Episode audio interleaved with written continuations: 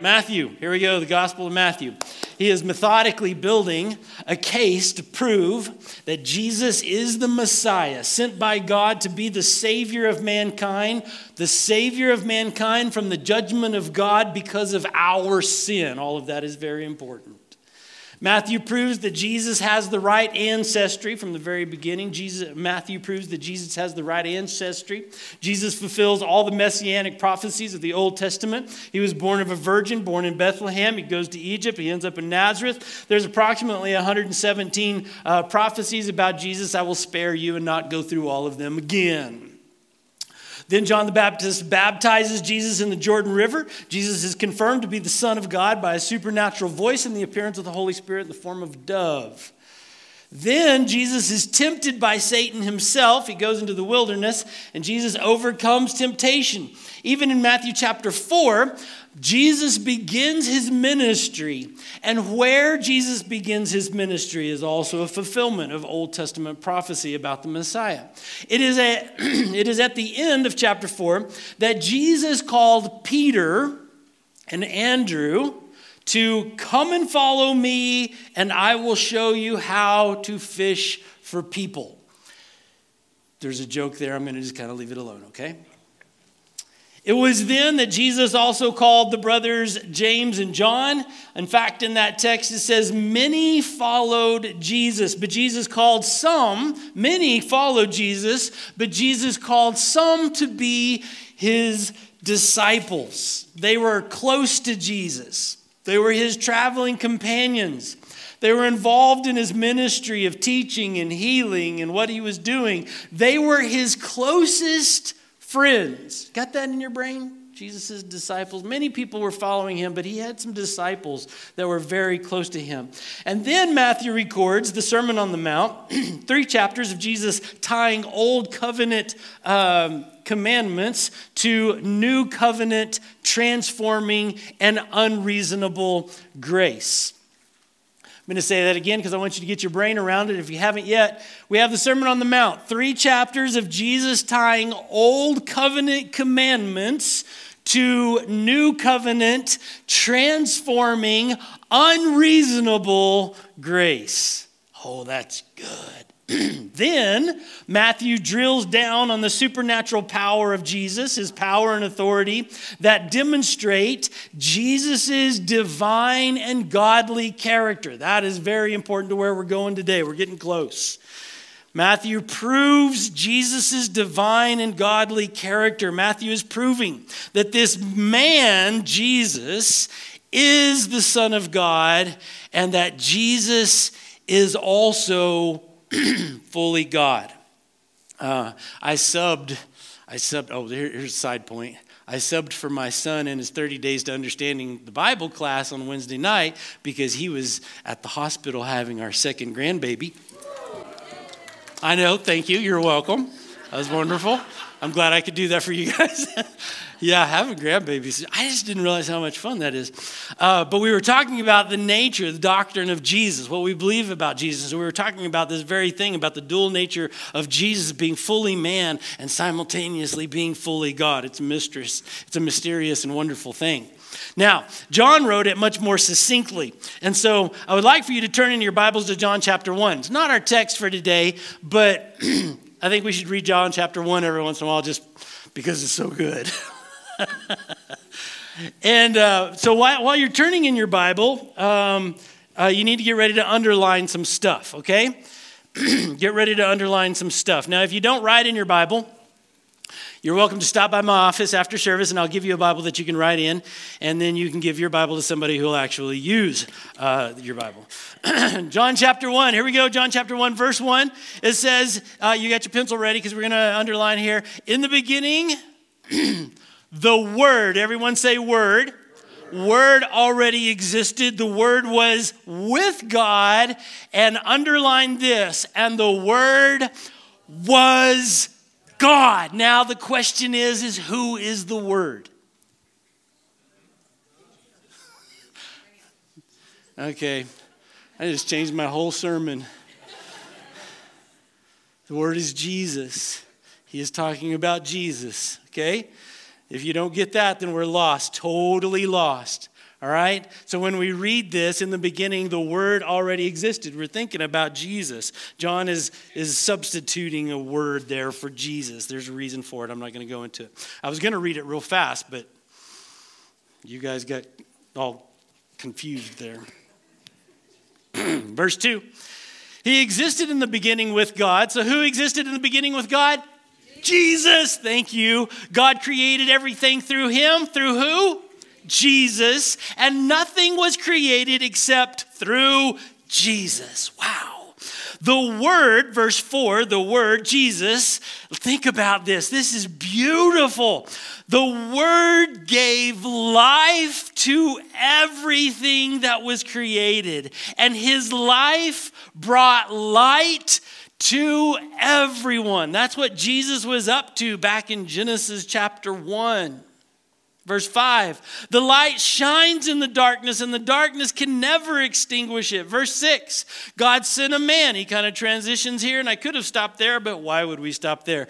God sent a man, John the Baptist, to tell about the light so that everyone might believe because of his testimony. John himself was not the light, he was simply a witness to tell about the light. Verse 9 The one who is the true light, who gives light to everyone, was coming into the world. Are you picturing that? This one that gave light to all of creation, who gave life to all of creation, is now going to come into the world. Verse 10 He came into the very world He created, but the world didn't recognize Him. But the, yeah, but the world didn't recognize Him. He came to His own people. Jesus, he came to his own people, the Jews, and even they rejected him. Verse 12, but to all who believed him and accepted him, he gave the right to become children of God. we, need, we need one of those jazz organs for this sermon, for this text. You know what I mean? Am I the only one that have heard those preachers with, with the or, anyways? Sometimes on Sunday morning, you get this feeling like it's just in a syncopated rhythm. It's just off step just a little bit. I feel that way this morning. They are reborn Oh, no, let's go back and read verse 12. But to all who believed him and accepted him, he gave the right to become children of the living Almighty God. They are reborn. Those who are children of that become children of God. They are reborn, not with a physical birth resulting from human passion or plan, but a birth that comes from God. Verse 14. So, the Word, who is who? Jesus. Became human and made his home among us. He was full of unfailing love and faithfulness, and we have seen his glory, the glory of the Father's one and only Son. Verse 15, John testified about him when he shouted to the crowds, This is the one I was talking about when I said, Someone is coming after me who is far greater than I am, for he existed long before me. Verse 16, this is where I'm coming towards the end. I'm continuing to come to the end. it says, from his. Who, who is his? Don't get lost in the pronoun. Jesus. From his abundance. Are you there? I'm waiting for you to mentally and emotionally get there. My microphone's rubbing on my collar and it's driving me crazy.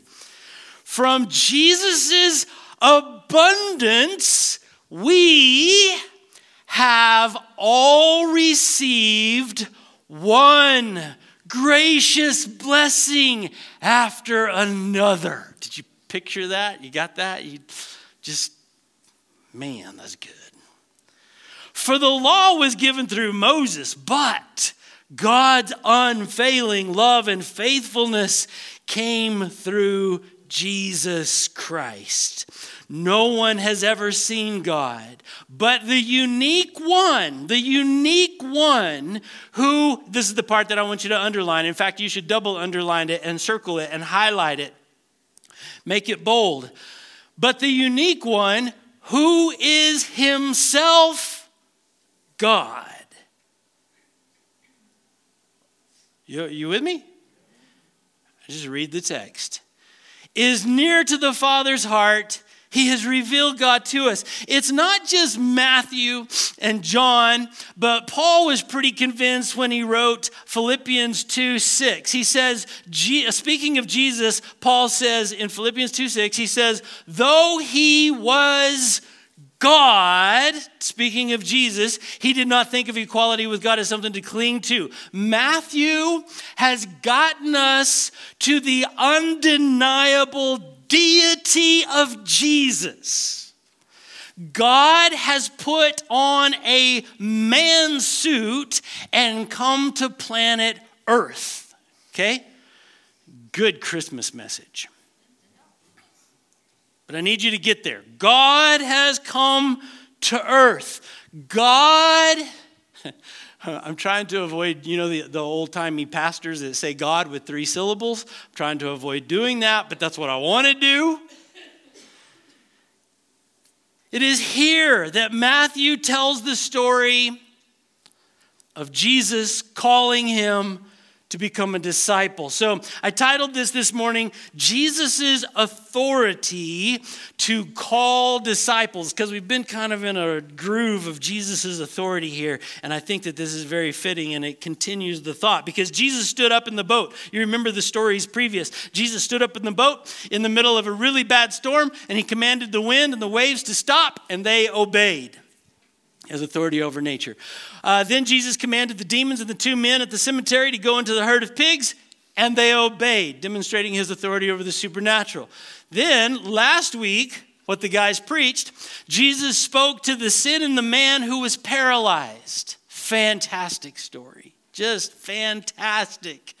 Jesus spoke to the sin in the man who was paralyzed. And the man was healed, and the man was forgiven.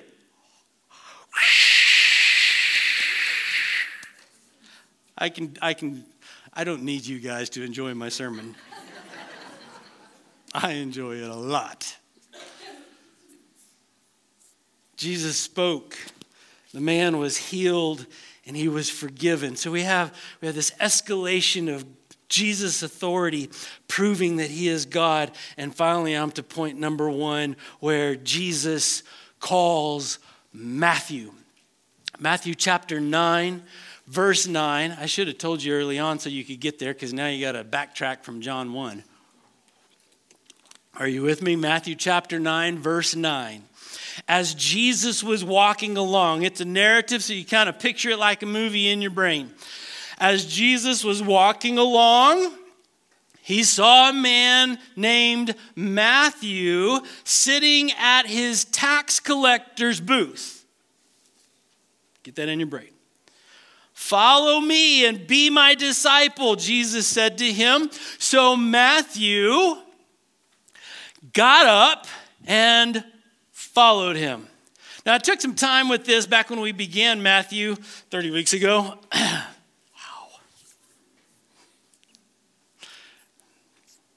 I'm slow. but, you know, I only got one good book to preach out of, so we're in no rush. No rush. When they write a better book than the Bible, then I'll get in a hurry. And, anyways, until then, we're just cruising through the book of Matthew and enjoying every bit of it. Hallelujah. Matthew's job.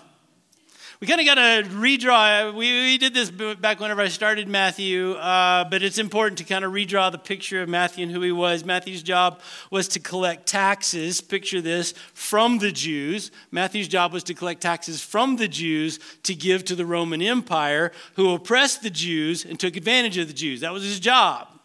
Matthew, because Matthew was a tax collector, his status in, in Jewish society would have been lower than a dirty Gentile because he robbed and betrayed his own people to make the pagan Romans rich. You get the picture? The Jews dis- despised him uh, because he worked for Rome, and Rome despised him because he was a Jew. Matthew was a social, political, and religious reject. Okay? I just, you gotta, it's an emotional story, so we kind of got to get all of the parts going here. And now we've come to Matthew chapter 9. I love that Matthew has pretty much left himself out of the story so far. But then, after we have come to, after Jesus has proven his authority to forgive, we have we're at this point in chapter 9 where the god man has uh, the god man over nature and the god man over the supernatural and the god man who forgives the penalty for sin he's walking along and he looks over and he sees matthew at his tax collecting booth. So jesus knows exactly who this man is what he's all about I'm making the assumption that Matthew knows who Jesus is because the stories have been going around about a man who forgave a paralytic sin and he was healed. And so Matthew kind of nervous because now we have this Jewish teachers walking up and not sure if he's going to get, you know, I mean, we all love our tax person, right? Our yeah, I like that. Man, some of your eyes rolled so hard they came out of your forehead. I years ago, I was in a, I worked at another church, and uh, my office is in the back of the building. There's a secretary in the front of the building. So this guy comes in, a friend of mine, and he comes in and he says, "Hey, uh, let Brent know that Bob with the IRS is here." And so she, uh, she very nervously, she didn't know who he was. She calls my office, Brent, Bob with the IRS is here, and I'm like, "Oh, what?" I mean. I don't, I don't know. I, it was a real good friend of mine. He was funny.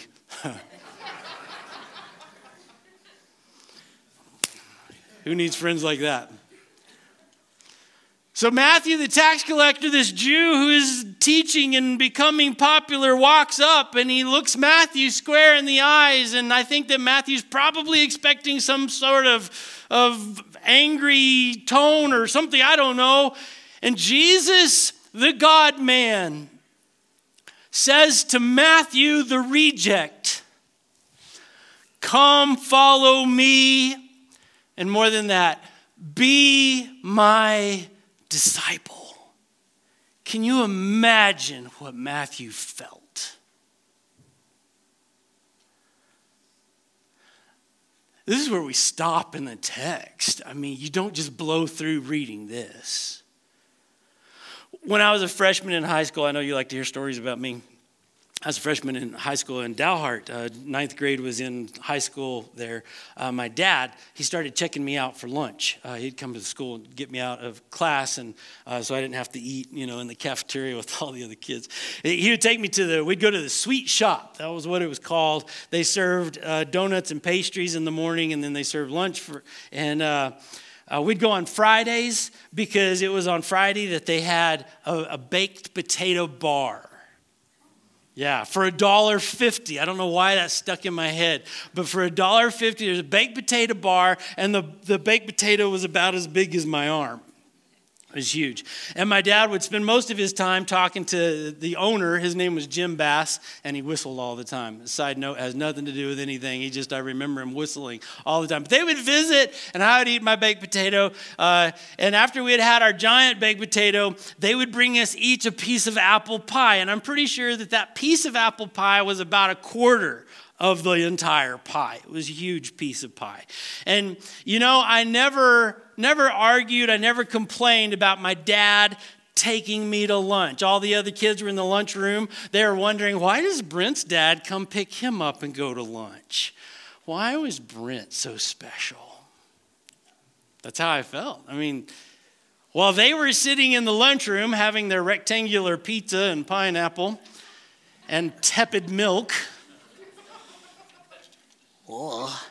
my dad was picking me up from school and taking me out to lunch, and it made me feel very important. This is one of my fondest memories of my dad. And then later on, I went to, because I have three stories to tell you to make a one point. Later on, I went to Waxahachie, Texas, to Southwestern Assemblies of God University, and I'd been there for a while. I don't remember exactly while when, when it was that I was there, but my dad, uh, he invited me to lunch again. A different occasion. He had come to Dallas with a group of pastors from, my dad was pastoring in Carlsbad back then, and so uh, a whole bunch of pastors from southeastern New Mexico had all gotten together in one big van, and they went to Dallas uh, to go to a John Maxwell church leadership conference. Now, in the 90s, John Maxwell was a rock star. At least among pastors, he was. Uh, my dad was there with all of his preacher buddies, and, and so he, he's at this important conference, church leadership with his friends, and he calls me and he says, Hey, come into Dallas, because Waxahachie is about 30 miles away. Come into Dallas, and I'll, I'll buy you Outback. We'll go to Outback. And I'm like, Outback? Do they have big baked potatoes? I was in college. I had no idea what Outback was. So my dad left his important preacher friends and he missed one of the sessions with John Maxwell to come eat steak with me in Dallas. With all the important things that my dad was doing, he took time to invite me to have lunch. That meant something to me. Now, while I was at college, I was coming up on graduation. I was a couple of months away from graduation, and I was kind of pulling a Jonah moment.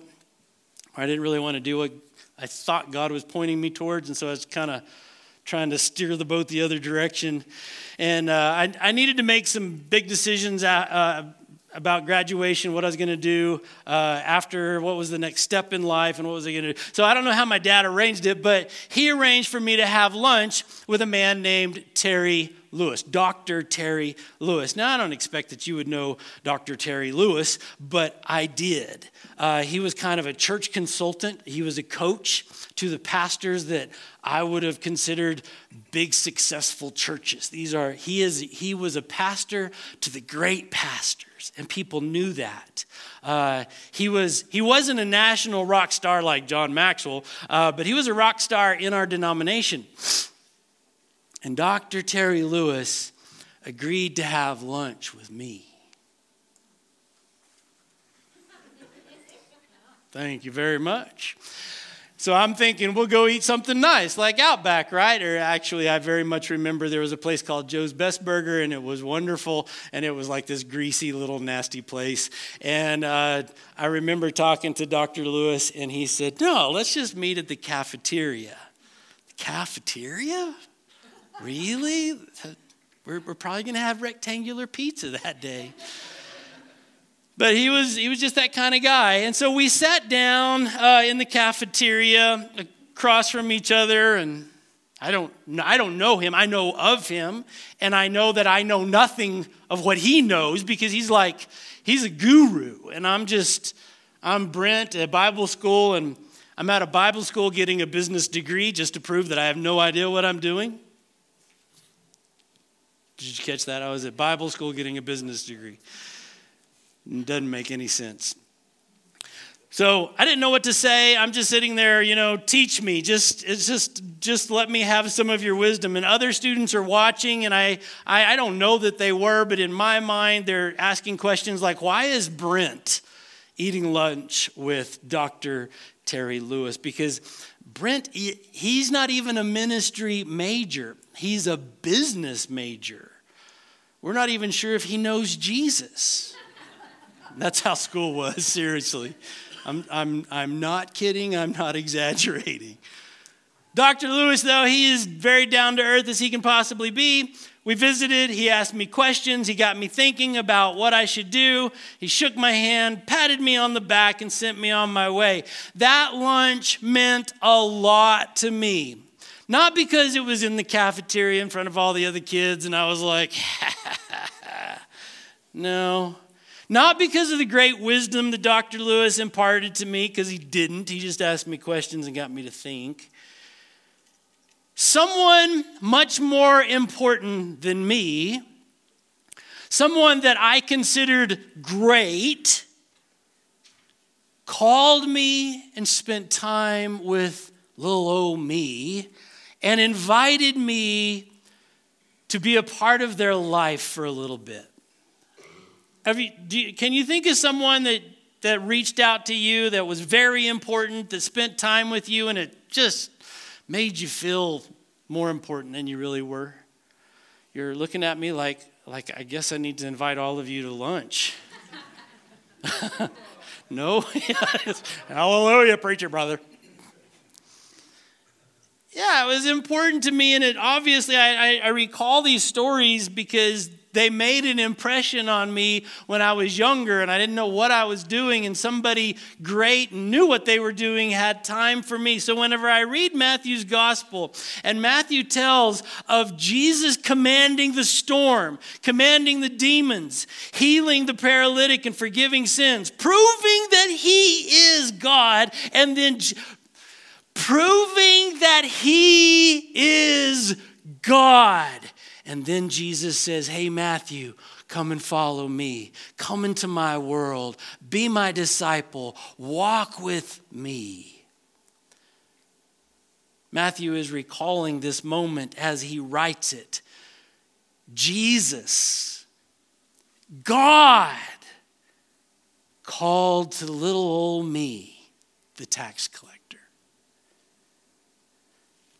Mean, you got to get your brain around that. You got to get your heart around that. That's a big deal.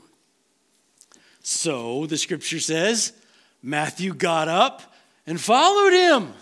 Yes, sir, absolutely. I will follow you. I've heard about you. You've done all the things that prove that you are God. So if you call me, I tell you what, all you see are, are is a, I'm getting out from behind this tax booth and I am coming to follow you. Matthew's mother didn't even like him that much. And now Jesus invites Matthew into this little band of brothers. I want to put a little thought in your brain here. Jesus calling Matthew to be a Jesus calling Matthew to be a fully devoted follower is unreasonable. I mean, of all the Jews that Matthew that Jesus could have called. I'm sure that there was some, he could have gone to the tabernacle, you know, could have gone to the church and looked over the, the people and said, Well, that one's dressed well. We should take him and invite him to follow. And that one, he can sing. We're going to invite him for sure. That one person that can't clap or the flip, nope, don't invite them. Instead, it, the story goes like Jesus is wandering around, sees Matthew at his tax collecting booth, and goes, Hey, Matthew, I'm going to call you the most repulsive person in all the city. I'm going to call you. Jesus calling Matthew to be a fully devoted follower is unreasonable. This is not some rock star inviting you into their fan club. I want you to absorb this. Jesus, the one through whom all things were created, that we just read about in John 1 Jehovah from the Old Testament, Yahweh, the God of the Old Testament, just the God of the Old Testament. When we read it in, in Genesis 1, Elohim is the God above all other gods. God, God, God. Just invited Matthew to be a part of Jesus' inner circle. Wow. Generally speaking, I think that our perspective of God is very low. Either that or our perspective of ourselves is very high, possibly both. Either we have a low view of God or a high view of ourselves, maybe both. God calls to us, and we have to check our calendar to see if we have a better offer. Jesus calls to us, and we pause as if we do not value a lunch or a life spent in the presence of Almighty God. Do you hear what I'm saying? He comes along and calls us, and we're like, well, you gotta think about it. I'm not sure.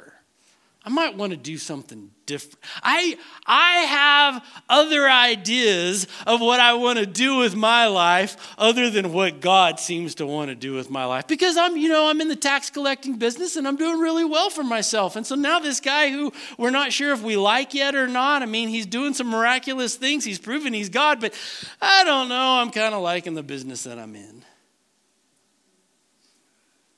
It doesn't make sense to me. It doesn't make sense to me at all. The greatest and most humbling thing that can ever happen to us sin filled humans is to hear an invitation from Jesus to follow him. And now, here's a little Matthew, the most obvious of sinners not just following Jesus around with the crowd, but he's being one of the disciples of Jesus. He's one of the 12. And so, how does Matthew handle it? Number two, Jesus goes to a dinner party. I know some of you that have been in church for 150 years, you just went, I can't believe you said that, Brent. Jesus went to a dinner party. That implies things. Yes, but that's what the text is. So picture what's happening with me again. Get your imagination going. Verse 10, uh, and we're going to get through verse 13. Oh, Lord, help us go fast. Matthew chapter 9, verse 10. Later, so, so time has passed, is all. We, we just need to mark time. Jesus called Matthew. Jesus, Matthew follows Jesus. And now, later in time, Matthew invited Jesus and his disciples to his home as dinner guests. Wonderful. Along with many tax collectors. Matthew really knows how to do this. And other disreputable sinners. Matthew, you really messed up here, dude. But when the Pharisees saw this, they asked his disciples, Why does your teacher eat with such Oh, yeah, yeah, yeah, yeah, scum. Matthew invites his new friends, Jesus and the disciples, his old friends, the other tax collectors, and all of his other disreputable sinner friends, and probably people that Matthew didn't know but wanted the, an invitation, the Pharisees, right? Because Matthew had no reason to really know the Pharisees. I really do believe that Matthew is telling this story the way uh, he does to communicate the depth of emotion that he is feeling. I think that he inserts the Pharisees, or he tells this part of this, he includes, that's what I want to say. He includes this part of the Pharisees because they nail what Matthew is feeling when the Pharisees say, Why does your teacher eat with such scum? Because I think that Matthew's standing there going, I know it. I know. Why? Why? Why would Jesus the Christ come to my house?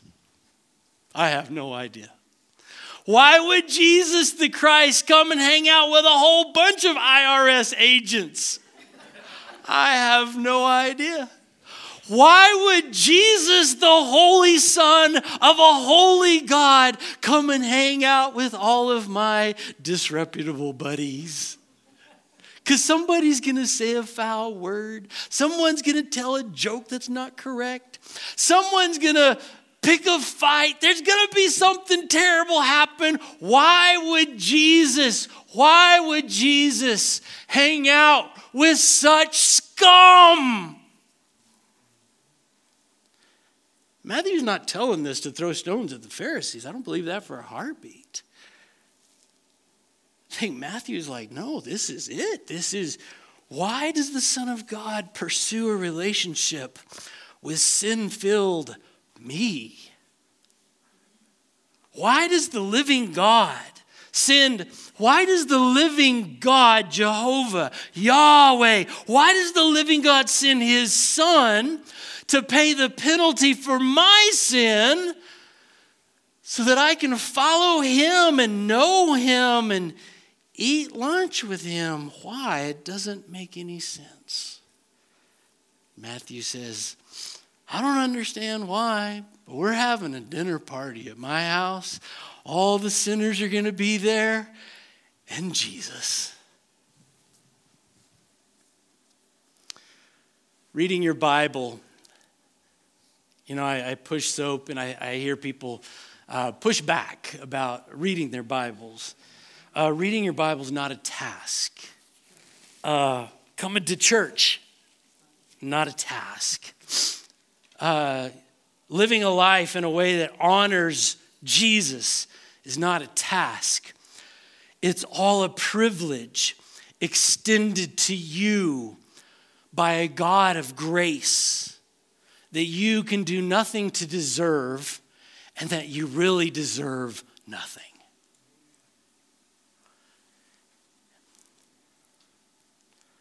So while we're behind our, our booth, we deserve nothing from the King of Kings. And he says, he says, Come on, follow me. Come on, we're going to your house for dinner. I'm going to spend the night. I'm going to take up residence.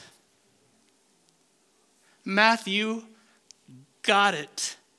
He was so excited that he invited everyone over, everyone he knew and some people that he didn't know, so that they could meet Jesus as well. Was it proper? Absolutely not. Was it heartfelt? Oh, you bet it was heartfelt. Watch what happens next. Okay, we are to number three. Oh, we're doing good. Listen carefully to Jesus' response. He's going to respond to the Pharisees uh, who just accused him of eating with scum. Okay, verse, verse 12. When Jesus heard this, he said, Healthy people don't need a doctor, sick people do. But then he added, Now go and learn. He's speaking to the, to the Pharisees, right? And these are the guys that they know the Bible, they got it all figured out. And now Jesus, who's eating with the scum, he's He's correcting them. Healthy people don't need a doctor, sick people do. So why would I hang out with you fools? That's what it's going to say in my translation when I read it. Then he added, Now you go, you Pharisees, now go and learn the meaning of this scripture. I want you to show mercy and not offer sacrifices. I mean, we could preach on that for a week. For I have come to call not those who think they are righteous. If you were raised in church, we should be terrified of that statement. Because those of us that were raised in church and didn't have our wayward time in life, we have this tendency of thinking, well, I'm okay. I'm fine. I, I, didn't, I didn't have that rebellious time in my life. I mean, the most rebellious I ever was, we, me and the Baptist pastor's son, which happened to be John, John the Baptist, uh, we would tell our parents we were going bowling and we were really going to dances. And that was all. I mean, we weren't even misbehaving at the dances. We were just dancing and having a lot of fun. That was my rebellious days. We lied to our parents about bowling. I want you to show mercy, not offer sacrifices, for I've come to call not those who think they are righteous, but those who know they are sinners. I went to the doctor this week, not because I turned 50.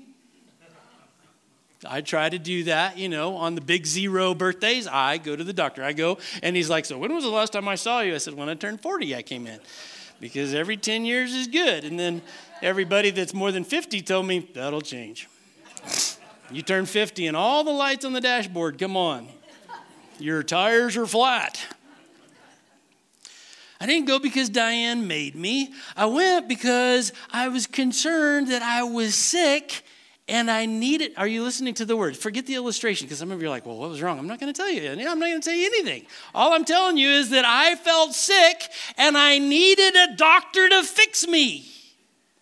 If I hadn't felt sick, I wouldn't have gone to the doctor. Uh, I mean, he's a nice guy and everything, but no. I have friends for free. I don't need a doctor to be my friend and charge me. Okay, I went to the doctor because I felt sick and I needed a doctor. My concern is that we don't consider ourselves actually sick. We don't see ourselves as sinful. We think we are okay, so we don't need a physician. Therefore, when Jesus calls to us and says, Hey, deny your own interests, take up your cross and follow me, it's going to be a life of sacrifice and grace. We pause. We pause and we say, Why? Why? Why would I abandon my life and my desires to follow you? Why would I give up what I have to follow God? Why would I give up my uh, maybe good life, maybe miserable life, for a life with God? Why would I give up my earthly success or failures for eternity in heaven with God if, if I don't see myself as sick, if I don't see myself as sinful, then I really don't need God's help in my life. We ask why because we do not have a biblical perspective of God's greatness in relation to our own sinfulness. We think of ourselves as being pretty important, and God is an accessory to our important life. But Matthew understood it. Matthew understood what it was to be the sinner and to be approached by the Savior. The Pharisees understood it, they just weren't going to accept it. They saw that Jesus, the teacher, is meeting with the scum of the earth. Jesus understands it. He understands that he's bringing his salvation to people who could never earn it on their own, who could never deserve it. And he gives it to a gift to those who truly, absolutely understand it and appreciate it. And whenever God, whenever Jesus calls them, they abandon whatever life they have to say, Lord Jesus, I will follow you. Whatever you want in my life, I want that. Amen. Hallelujah. Preach it, brother. Yeah. Ephesians, I started with this this morning, where Paul, Paul gets it. He says, therefore, I. And then he qualifies I. He says, I, a prisoner for serving the Lord. Hey, we, we like to quote scriptures now about, I'm free because Jesus set me free. And Paul was like, I'm a prisoner for the purpose of serving the Lord Jesus Christ. My life is not my own. It's been purchased with a great price and belongs to Jesus. It's not mine to do whatever I want with. I'm a prisoner for serving the Lord. And then that's not the part I was going to talk about, but I circled it real big with a highlighter, so I thought I ought to stop there for a second. He says, Therefore, a prisoner for serving the Lord, he says, I beg you to lead a life worthy of your, do you remember? Calling. And then he says, For you have been called, you have been called. If you don't have doodads on your neck, you may need to check your pulse.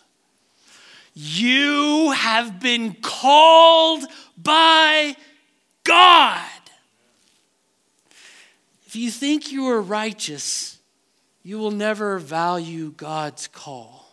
In fact, you'll probably resent it. But if you recognize that you have nothing without Him, if you believe in Him and His ability to forgive, if you believe in Him, you recognize your need for forgiveness and you recognize His ability to forgive you of your sin against God and to bring you into a personal and right relationship with God, then when Jesus calls, You'll be happy to give up whatever little life you have here to become a fully devoted followers of Christ. Church, we don't play church. Don't be a spectator of Christianity. My challenge to you this morning I know some of you are going to think, well, I've already answered the call. okay, well, right. You came to church. Yay for you. Don't be a spectator. My challenge is to follow Christ. Matthew didn't stand behind his tax collecting booth and say, Sure, Jesus, you can be my Savior. Now get out of the way. I need to collect some taxes. We do that. I was listening to the radio this morning uh, to church. I come into church and I'm listening to the radio, guy's speaking, and, and, and he's, he's just um, watering down coming to Christ as, man, we just, just get people to say a little sinner's prayer. Slam, bam, thank you, man. We're right out the door. We can just run them through a 100 at a time. We got people getting saved like crazy. In fact, he said, we need to save them quickly. And I'm like, sweetheart, we don't call anybody. We're the tax collector. We're the sinner. We're the scum. And we're hoping that Jesus calls us. I get off of my notes, and that's why I write notes because I should stick to the notes. My challenge is that you answer the call, that you follow Christ, become a follower of Christ. Make a point to get into the scriptures to learn about Him.